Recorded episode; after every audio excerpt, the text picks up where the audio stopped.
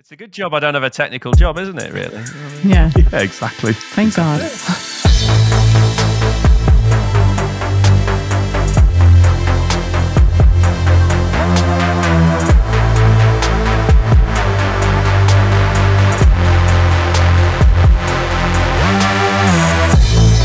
Welcome to Cloud Realities, a conversation show exploring the practical and exciting alternate realities unleashed through cloud driven transformation. I'm Dave Chapman, I'm Sjoukje Zaal. And I'm Rob Kernahan. and this week we're going to be talking about leadership in different real states, a critical but under discussed element of digital transformation. Joining us this week is Professor Dave Snowden, director and founder of the Cynefin Centre, and author of the Cynefin Framework, Flexuous Curves, and Estuarine Mapping. And we'll see in today's show how you apply them to help decision making in modern businesses. Welcome, Dave. Amazing to see you. Do you want to just introduce yourself and tell us a little bit about the work of the Cynefin Centre? Yeah, real pleasure to be with you. The Cynefin Centre exists to apply natural science as a constraint on social systems. So we develop methods, we develop tools, and we work with an extensive network of independent consultants to make those tools practical and sensible for companies across the world. So, my first encounter with the Cynefin framework was at a leadership team meeting in BP. And at the time, I was running the cloud transformation program there.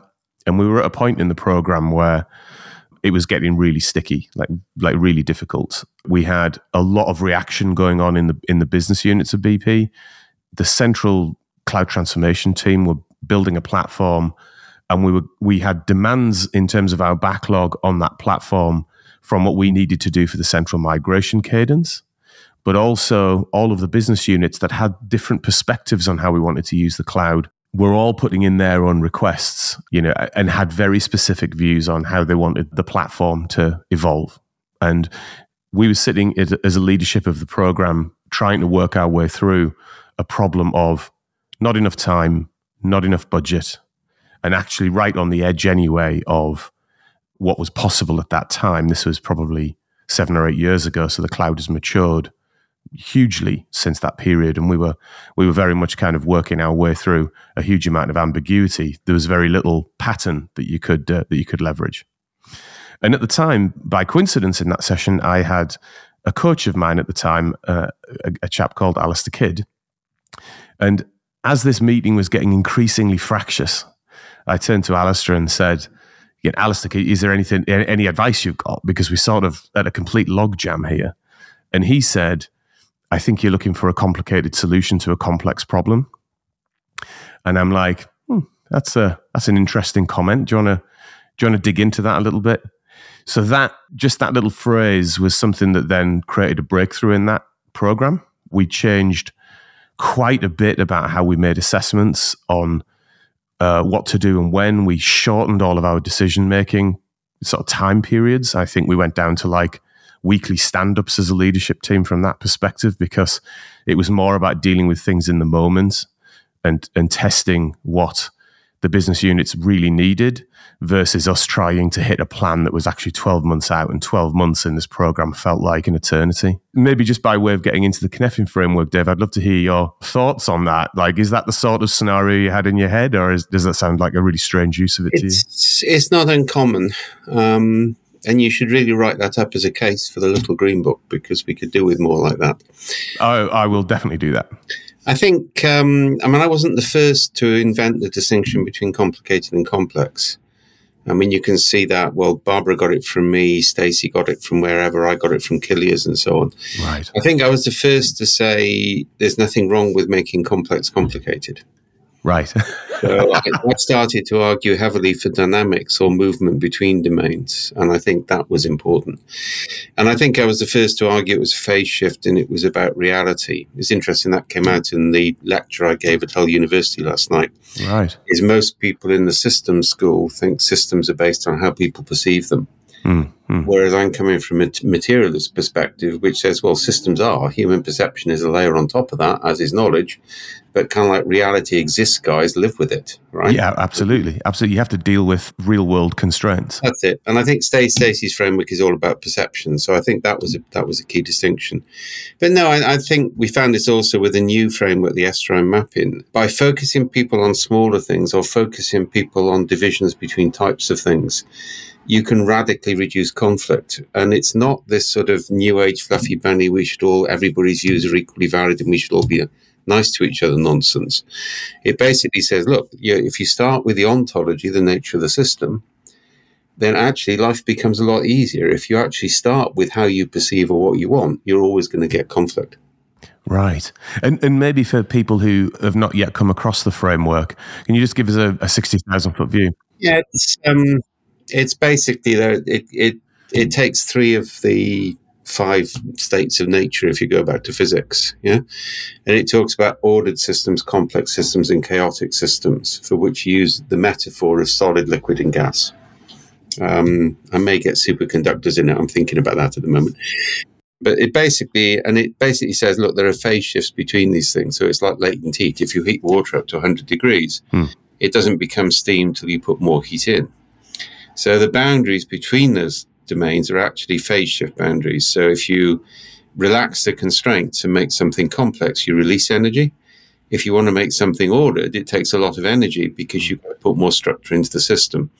And then the link between order and chaos, which is unique to Cynefin, basically says an excessive focus on order will create the conditions for catastrophic failure of the system. So that's a catastrophic shift. You've got back to René catastrophe theory. And then we add two more layers to Cynefin. Sorry, the, the central domain, which everybody forgets, and I just did, which I shouldn't have done, which is critical, is like the triple point. If I go back to solid, liquid, and gas, it's the point where it's equiprobable. Yeah, whether something is a balance of temperature and pressure, where it's equiprobable whether something will become solid, liquid, or gas. And Cynefin, that's the central aporetic domain. And aporetic means an unanswerable question. Hmm. Hmm. You have to think about things in a different way. You can't just go with the flow. And then that next level on Cynefin divides order into complicated and clear, but that's an arbitrary boundary. It's not a phase shift boundary. And then the third level, where it gets really sophisticated, is where we draw the liminal line, which creates four liminal zones. Yeah, on, on top of that. Is there a bit in there? Uh, you know, it's that human. We speak a lot on the show about like the human operating system, which is we're hardwired to behave in particular ways. It's very difficult to rewire all of that in chaotic systems, and you get that chaos. People naturally seek order, but it's a huge amount of energy to get it back to an ordered state, which actually then creates that failure that feels, or I've seen it a lot where it creates those failure scenarios in quite a common way. Is that a, a you know a natural way that we try and behave to try and get control, and then it, it, it, it cascades out, or is it something else when you say about catastrophic failure? Let me let me push back on one thing. We're not hardwired to do anything. We're wet. We're not hardware. Okay. So the, the, the, the, computer model of human decision making, which goes back to Shannon and converting signal theory into information communication theory, which underpins most of systems thinking, is deeply problematic in terms of understanding how people make decisions, which is not just cognitive, it's social, it's body, etc. So I'll just push back on that because I always do, just to make a point. Um, I think the the interesting thing is actually chaos takes more energy than complex in human systems. Human systems don't like, as you say, chaos. So actually, if you leave a chaotic system alone, somebody will impose an order pretty damn fast. Mm, yeah. Um, and that generally is a shift to complex. So it's not it, to try and force a rigid order again. Yeah, that takes a huge amount of energy. So that's climbing back up the cliff. But what actually happens is things become complex very fast as people start to make connections, start to create structure. I thought the move of the world into the pandemic was an amazing sort of giant macro simulation of that to a certain it, extent. It was very temporarily chaotic. But again, I mean, that's something we say in the EU Field Guide, which was based on Cynefin, is I mean, it, as you get to higher and higher levels of leadership, you make fewer and fewer decisions and meet angrier and angrier customers. That's the price of promotion, right? Um, the only time you get to make decisions is in a crisis, and you don't make decisions to resolve problems, or at least you shouldn't try you need to make decisions to keep options open so that other people can make more effective decisions at a micro level. Mm. So if you look what happened in COVID, New Zealand, the prime minister broke her own law to impose lockdown. Mm. But that gave them far more options than, say, Sweden and the UK, who waited to the last possible minute, by which time their options were severely limited and people died in consequence. So I think there are, and again, that's his understanding. I think the key thing in Cynefin is to realize that order and complex and natural states, chaos is only ever a temporary state. Mm. To apply Cynefin then to, to something we talk about a lot on the show, of course, which is digital transformation. Organizations during a digital transformation, in my mind, there is a number of things going on in that. It's not a simple tech swap out. So when you look at the tech layer, it's a very profound shift. So it's moving from sort of client server era into a whole wholly different era of cloud, and that's as profound a swap as say mainframe into client server. So it's like a, a third major era of, of, of compute and architectures happening, and then around that there is a, a, a again an equally profound change in ways of working, methodologies, and m- most importantly, leadership style in terms of how you move into a, a much more fast moving, small A, agile responsive organization from, you know, perhaps a, a, more operating and trying to keep the lights on sort of approach that that most third generation IT had got to. So I wonder in your mind how you frame something like digital transformation and do you see it from a Cynefin point of view as, as a fundamental leadership shift from the world of the complicated to the world of the complex? I, th- I think there's a generic problem with anybody who talks about transformation. Hmm. We should not said it now. Uh, because kind of like we, you get into this idea that we're going to do this magic thing and then everything will be different. Hmm. And the danger with that is we've been doing this constantly since the 1980s. And we haven't done a both and solution. We've done an either or solution. So it's kind of like, you know, we, we need everything needs to be business process re engineered. Hmm. Okay, cool. Works in manufacturing, totally crap in service. And instead of saying, well, we, it, it's not sufficient, people then went Six Sigma, which is just BPR on speed, and tried to make it work harder. Hmm. Then you had learning organization, blue ocean strategy, and digitization and agile are the two current buzzwords.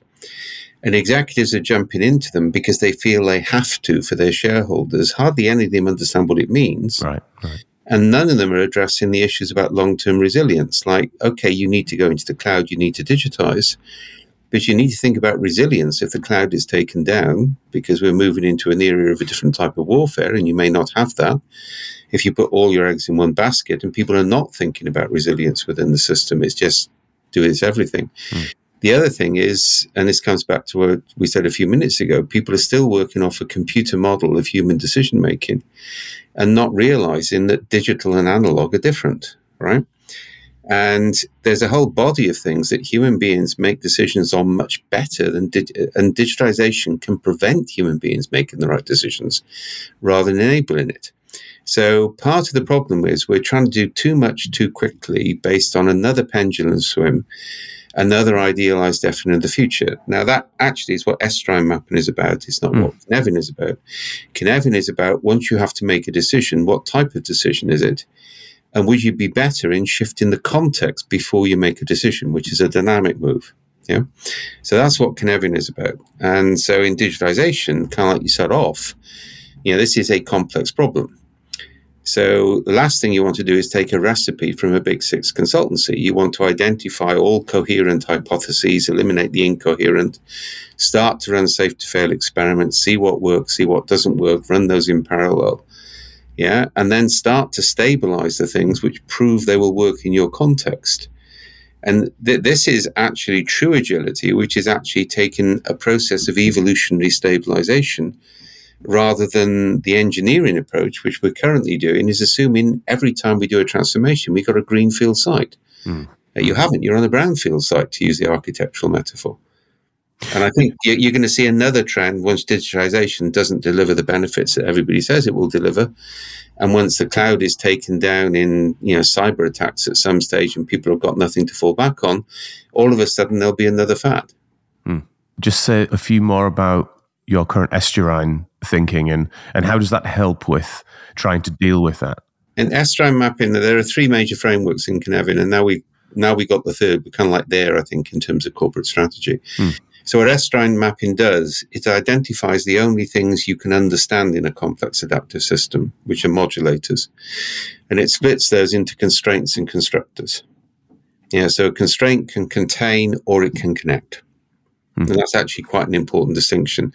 A constructor is something in the system which enables transformation once something encounters it. So a machine is obviously a constructor, but also in humans, ritual is a constructor. Hmm. Hmm. Right? So the thing doesn't constrain, but it constructs. So what we do is we identify those ideally using software over a two to three month period, so we can do it in real time. But we're doing a lot in workshops at the moment. It then gets mapped onto a grid which shows energy cost of change against time to change. So now we've got lots of these things on that. And then anything top right on that is called a counterfactual. It realistically isn't going to change. Then what people do on the clusters yeah, of constraints or constructors is they have three actions. One is stabilize it, we're comfortable with it there. The other is reduce or increase the energy cost or the time.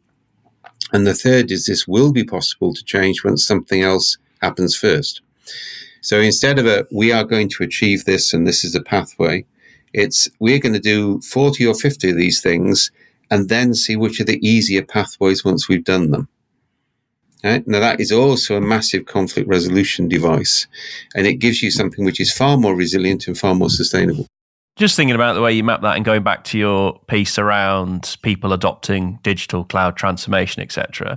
In your view, what sort of timeframes do these operate on? So you talked about the 80s and going through the different phases. Where where do you think we'll be, or where do you predict we, a, a realization will occur about the benefits aren't quite there or that it didn't achieve the expectations set. When do you think that might occur from a horizon perspective? Well, if, if you go back, the cycle has been anything between three and five years. Right. And basically, I, I, find it quite amazing that people still fall for this. So every three to five years, there's another major transformation program with the same consultants who sold you the first telling you that now they're into the second or the third or the fourth or the fifth. All right. And I mean, to my mind, this is perverted, right? In, and it's partly because the consultancies have all moved from apprentice models to manufacturing models. And the minute you have a manufacturing model of consultancy, you're into industrial scale recipes and repetition rather than genuine advice. So I think that's one of the issues, right? But I think the other thing is we're, we're going to go in a bigger phase shift at the moment. What COVID did is it triggered, I think it triggered the final break with systems thinking and its derivatives. Hmm. And I should hasten to add, you know, the popular end of systems thinking has damaged systems thinking a lot. That's what's been popularized, all right? Is systems dynamics, cybernetics, the hard end. Just say a word for those who aren't familiar, Dave. Like, what is systems thinking, and then return to the. Oh, well, gets, you get pandemic. systems. You've got three or four different groups. So you've got systems dynamics, which people are familiar with from Peter Senge, which is Forrester's work, which Senge hugely oversimplified, all right? Um, which basically says you have entities with cause and effect relationships with feedback loops, and you get these loop diagrams, yeah? Mm. Anybody from a complexity point of view basically says you just don't understand causality, but that's that side, right? You then get cybernetics, which is Beer and others, which is now really focused on pattern language and, and Beer's VSM model. Yeah, so it assumes there are a certain number of patterns which can be discovered and we can choose the pattern we're going to apply. Um, again, to my point of view, that's completely the wrong level of granularity. And again, like all these things, it assumes causality. Mm. You get soft systems with Checkland, which I derived a lot of my stuff from. Peter was a great guy, but that's workshop based. It doesn't scale, but at least it handles abstractions. Right. So you and all of this stuff is put together under the title systems thinking, which we kind of like contrast with complexity science. Mm. Mm right? And that's important because complexity is a scientific background, right? Mm-hmm. But what, what we saw happen, what COVID did, is it tricked one of these big phase shifts because what happened in the 80s is we went from scientific management to systems thinking. Right. That was a big switch. Mm. And everybody criticizes actually when they mostly when they're complaining about Taylorism, they're actually complaining about early stage systems thinking um, Taylor was actually quite humane in the way he handled companies. Nobody's read Taylor before they condemn him. I think we're in another phase shift at the moment. I think this is what was called the age of complexity. What COVID did is it made people realize there was a world of unknown unknowables. Mm. Mm. And therefore, any framework based on causality or future prediction was right. limited in terms of the way it worked. So, so two seconds. When what we're now seeing is people have stopped asking us how we do something, and they're asking us what we can do for them. And that's normally the switch when something moves into a different phase of the market. And I think that, yeah, there's sort of things got rewritten very quickly under COVID to design the way you operate, the way you think, the way you structure yourselves to prepare for anything almost, and the ability to respond. There was some great heroic things that happened during COVID that responded very quickly. A very high amount of energy was required to deliver those. And then we're trying to work out what the post COVID structure and ways of working yeah. are. And we see that a lot within organizations readjusting to the new reality. Yeah, I, I actually, I'm, I'm, sort of optimistic and pessimistic on that. I mean, we, we put a lot of work in the EU field guide into laying out what organizations should do, which is build their employees as a human sensor network, build informal networks, map knowledge at the right level of granularity for repurposing. And that's 101, all right? mm-hmm. But most organizations are just moving into variations of cone of possibilities, scenario planning, contingency planning what they're not doing is they're not converting their organization into an ecosystem which can respond to uncertainty. They're still in the planning causality horizon, and that won't work. The, the next plague, and there's going to be at least one more plague in my lifetime, and I'm 70 next year. The next one's likely to be bacterial. And we're not putting the stuff in place now to understand how to handle that. Cheery thought, Dave. I've just I've just finished watching the uh, the Last of Us, the HBO show on uh, on a on a fungal infection. It's, it doesn't look very nice. Yeah, there's stuff hatching out in Siberia, which is really scary. All right. Um, so bac- bacterial fungal infections actually have a much worse history than viral in human systems. Mm. I mean, I haven't watched that yet. I decided there's a limit to how much depression I can take at the moment. um, it does have moments where you where you do think, "Why am I doing this um, myself?" The, the, point is, it, we, we know how to create a resilient system. The trouble is, you've still got managers, even though they recognise COVID created uncertainty. There's a thing called retrospective coherence in complexity. The danger is when you look backwards, you can see what you should have done, and you assume you could have known that at the time. And the reality is, there are too many things that you could have known, and that's the mistake people are making. Uh, they are making that fundamental error, and it's the error which is constantly made with royal commissions of inquiries, congressional committees. Retrospective coherence will kill humanity if we don't watch it. Just going back to the three frameworks, just so we can get the full set, so to speak. So we've talked about Cynefin itself, we've talked about estuarine mapping. The final framework is is Flexuous curves that's a combination of Moore's crossing the chasm and S curves. And my bit of originality on it that is to basically say the reason you get the chasm, i.e., after the early adopters, you get this drop in demand, hmm. is because the old paradigm is dominant. So the old paradigm is dominant but running out of utility. So that creates a space for novelty. But it also prevents novelty dominating until it almost fails catastrophically. So that's Flexuous curves. Right. And that identifies key points to monitor for when you need to make changes. So that's now an overlay on estuarine mapping. Because if the life cycle switches, change will be really easy. But until it switches, change is almost impossible. And if you were advising a chief executive in the world that we're in today with the reality that we're living in, how, would you advise, maybe just to, to bring today's conversation to a bit of a conclusion, how would you advise the combination use of the, of the three frameworks for them to go into this in a way that's kind of eyes wide open?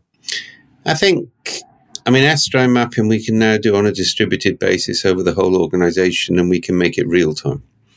And this is what in military is called combining grand strategy with tactics in a single framework. Hmm. And that's actually really important in next generation corporate strategy. Yeah. And that once you've got the actions out, they get sorted into Cynefin in order to make the most efficient decision based on which type of domain they're in. So that's fundamentally how it works. But the three big things, well, four big things really. So one is you need to start mapping constraints and constructors on a continuous basis at a micro level across the whole organization because those give you early indications of change right and it it diverts you into something which can actually be managed as opposed to aspirational stuff. But then these three key things in the field guide, which is your employees need to be a human sensor network capable of giving you real time feedback.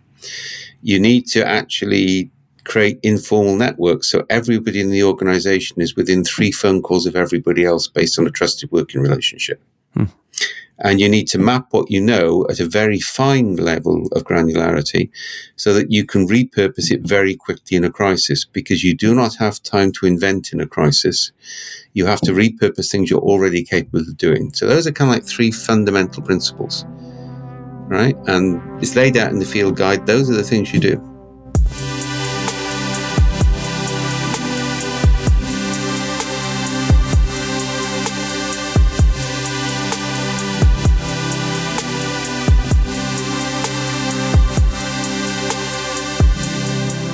Sjoukje, what have you been looking at this week?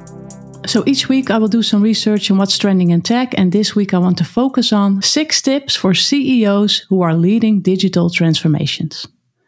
So, a digital transformation is no longer a choice, but a fundamental strategy that must be implemented in every aspect of an organization. And therefore, many businesses realize that they must modernize their technology and their infrastructure to stay competitive. So, of course, all the digital efforts must work together. And beyond that, businesses also need to keep pace with changing business environments, particularly in a world where customer expectations are constantly evolving. So, what are the most important things to consider for business leader who start a digital transformation in their organization? First, have a clear strategy. Align your top team around a clear strategy that matches your industry. Close the technical gap in your leadership team. Have the right team with the right skills. So train your staff and also invest in talent acquisition. And also ask big questions such as How do you see the world evolving? What do you think it could look like in five years? And how do we want the company to grow to meet those expected changes? You also need to know your current technical level. You need to increase your bandwidth and organizational skills with software outsourcing, and lastly, measure the return of investment. Because digital transformation is a long established process that will cost you effort, time, and money. And if you miss on that ROI evaluation, no success or failure can be recognized. So, a question for you, Dave. What do you think of these recommendations? And are there any important steps that are missing here? There's only one I agree with, which is to understand where you are technically at the moment. Uh, the rest is straight out of a 1980s strategy textbook. okay. Yeah, with very little understanding of uncertainty. First of all, the last thing you should do in a complex system where you have high levels of uncertainty is have a clear vision of where you go and a clear plan to get there because it will means you will miss things that you need to spot. Oh, I'm interested in that. So, in terms of them, because that is such a that is such a normal I think every every leader who's been trained in the last twenty or thirty years is trained to sort of you know envision the future. That's one of the problems with systems thinking. It assumes there's causality. the point about complexity is the future is unknowable until you engage with it. Right. So when you engage with it, it will change. So if you have a very clear plan, this is why scenario planning is actually quite dangerous under conditions of uncertainty, because it limits what you scan to what you thought you would see. So this is the complexity concept of starting journeys with a sense of direction, but not having precise goals. And that means you've got to understand where the hell you are now before you think about where you would like to be. And you also need to understand that human, you know, carbon is not silicon. Hmm. Yeah, the idea that digitization of everything is a good idea may actually create a disaster. To give you a very simple illustration on this, elite schools in the US now are removing computers from their teaching so their kids will have an advantage in intelligence over people in state schools who are too information centric. Wow. And you could lose your competitive advantage by digitizing everything without thinking first. And so in that in that scenario, how do you express and map direction without sort of setting the old North Star situation? You know, how do you communicate it? Well, it's what we it's what we focus on. estuarine, estuarine mapping, by the way, comes from constructor theory and theoretical physics. Right. So what it basically says is you start off by identifying how do you. I mean, I'll put it in simple terms. You want to make the energy cost of virtue lower than the energy cost of sin. Hmm. All right. So if the energy cost of what you don't want is higher, than the energy costs of what you do want, that's good news, right? The trouble is, most of the time, transformation programs don't recognize reality and therefore they consume a huge amount of resource and they don't deliver. So sense of direction is done by saying, well, we'll reduce the energy cost of these, we'll see what happens, and then we'll do this, and then we'll do this, and then we'll do this. Mm. It's what we call the Frozen 2 strategy. Right. Yeah, that song in the middle of Frozen 2, where she says, all I can do is do the next right thing. Right. in right. complexity, that's called the adjacent possible. Hmm. So what you do is you map where you are, you map where you can go next, and those are normally several places which may contradict each other, but you go to all of them just in case. Then you look again. Okay? And if you over digitize stuff which actually human beings have, human beings in small groups are better decision makers than computers or individual leaders. Hmm. We evolved to make decisions in extended families and clans. Our work currently on distributed decision making is distributing significant power to combinations of three roles, not to individuals. Yeah, and that's that is digitally supported but not digitally enacted. I like that distinction. And I think that, that difference between uh, that's a really important difference people aren't making. It, it, to me, that brings to mind something we've talked about on the show a, a, number of times now, and I'm sure we will in the future too.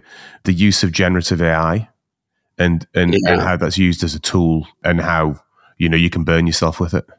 I remember 20 years ago, right? I was sat on a, I won't say where near Washington, and John Poindexter was on the stage with me, and so was Clapper and a few others. It was a heavyweight intelligence thing. And somebody said, What do you think about AI?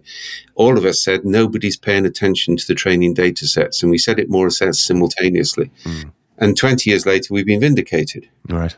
Right. And the whole problem with, you know, large language processing, the whole problem with, you know, if you've read Stochastic Parrots by the ex Google employee, she became an ex employee the minute she wrote that paper. Right. Right basically the training data sets are what matters, not the algorithms. Mm, mm. Now, all the open stuff is trained on what's available in text form online. Now, what can be written down is about 10% or less of what human beings know.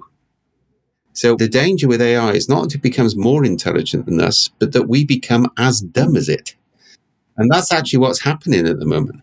There's a really interesting point you made there, which is an interesting security problem, which is ta- with AI, attack vectors change and you attack mm-hmm. the data sets, the training sets, and you affect that, and then you let the system create the result, the changed result that you're after. I've been involved in this for 20, 30 years. That's one of our favorite tricks in wargaming. Yeah, and, and people don't see it, but actually it's dead because a lot of data is sourced mm-hmm. openly and it can be easily manipulated, and people don't quite get that bit yet, yeah. which I think we'll wake up to it much faster now that AI is becoming much more. Well, interesting. The TikTok debates are starting to show that in Congress yesterday. I don't think they've been well handled, but they are starting to show that. And I think that that's my point about elite schools are realizing removing people from technology increases their judgment. All right. I mean, I'd give my favorite illustration on this. When I went to school, every week we walked to the front of the class on a Friday. The whole Friday morning was devoted to this in each class.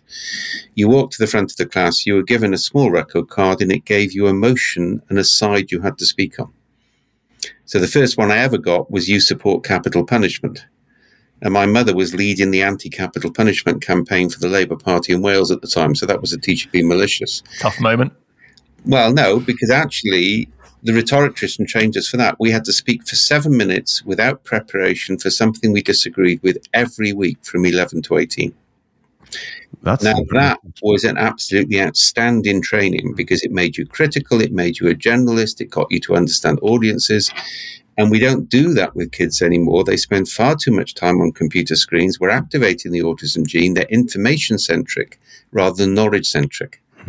And mm. and if you're information centric, you can be manipulated. Yeah. yeah. and that's what's happening. Well, it's the it's the it's the feedback loops in the bubbles that the system gives you back the information mm-hmm. you want to consume, and then you're not doing the counterpoint, so you're not learning the uh, the benefits of potentially the alternative. Yeah, we had this. I was on a think tank in New Zealand once, and this one guy, um, he was really excited. They they created an AI bot which was really helping mental health people in New South Wales. Right, so it was you had a conversation with the bot, it reinforced good behaviour. And I said, well, what's going to happen when this is used on the internet to actually cause mental breakdown in people? And the guy looked at me and said, Oh my God, would people do that? And I said, Well, yeah. I've just done a quick phone call to people I know in the intelligence community. It's already happening. Yeah. Right. And have you got no idea what you're doing here? I mean, the guy went away and he got quietly drunk that night because I don't think he knew what Well, that's but that's the Google thing, isn't it? They created the algorithm and they had great intentions and they never thought it would become corrupted or used for other purposes. Mm when I was in MIT bookshop just before COVID, there was this really depressing book which was said correlation is causation. And there's a whole people of people in high T who think if they just get enough data, their algorithms can do everything. Oh. Hmm. I want to return briefly to the point Sjoukje raised because I, I just wanted to go through and get hmm. your takes uh, on the other ones. So just to just as a bit of a reminder, it was have a clear strategy, ask big questions, know your current tech level, increase your bandwidth and organizational, and then measure the return on investment. So you just want to, let's return to those for a second and just get your other just get your your views on the others. I think um, increasing organizational resilience is what I would say, and that means you need to increase variety in the system. Now, having clear goals actually contradicts that. You need fuzzy goals. Mm.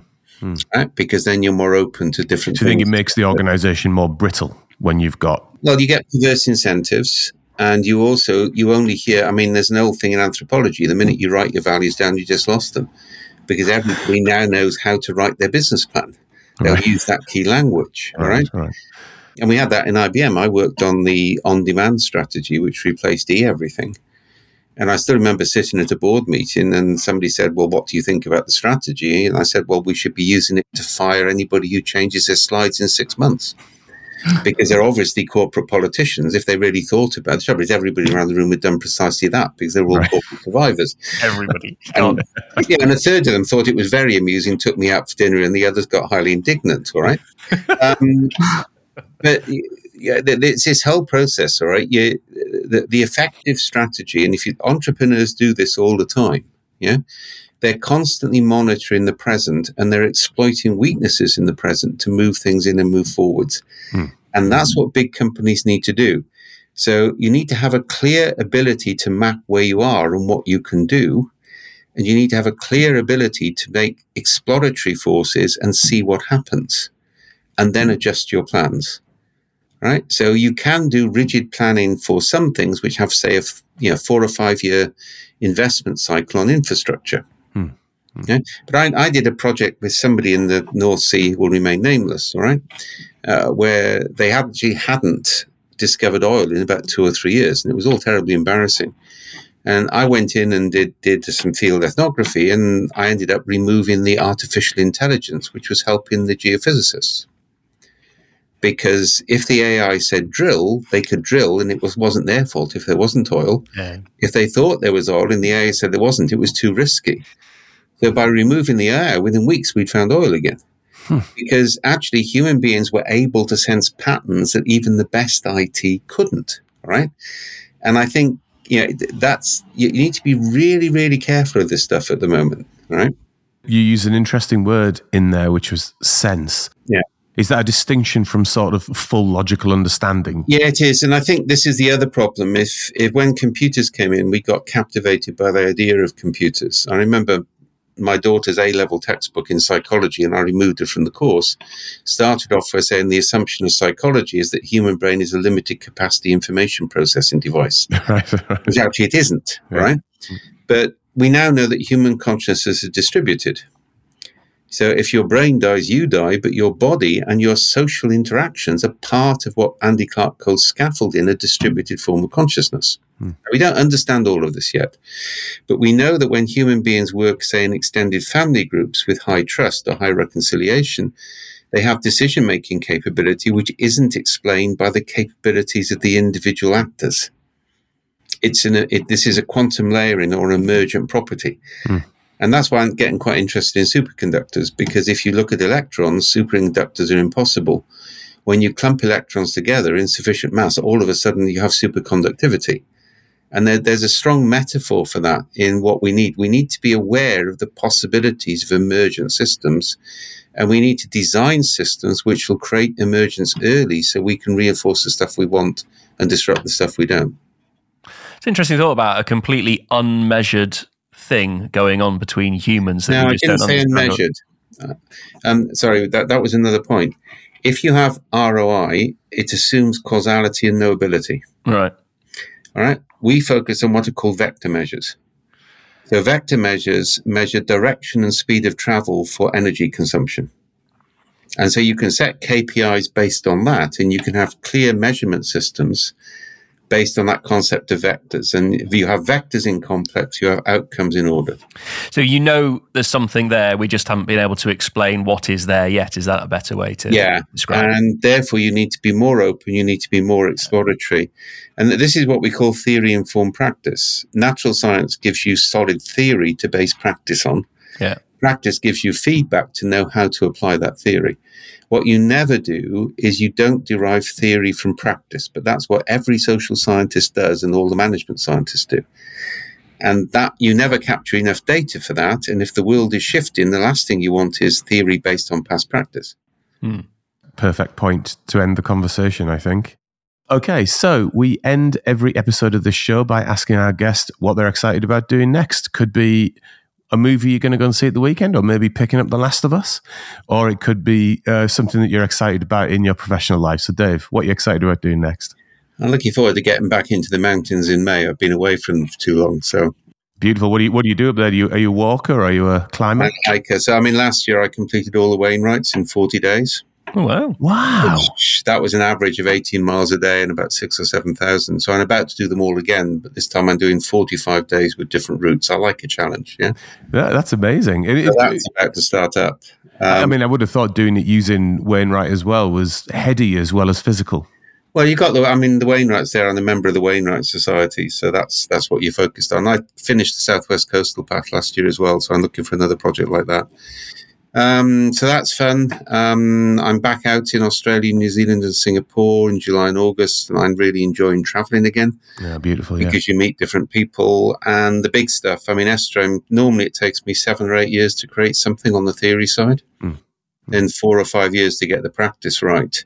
So estuarine mapping did that in theory, um, but the practice in four months, it's gone further than Cynefin did in eight years.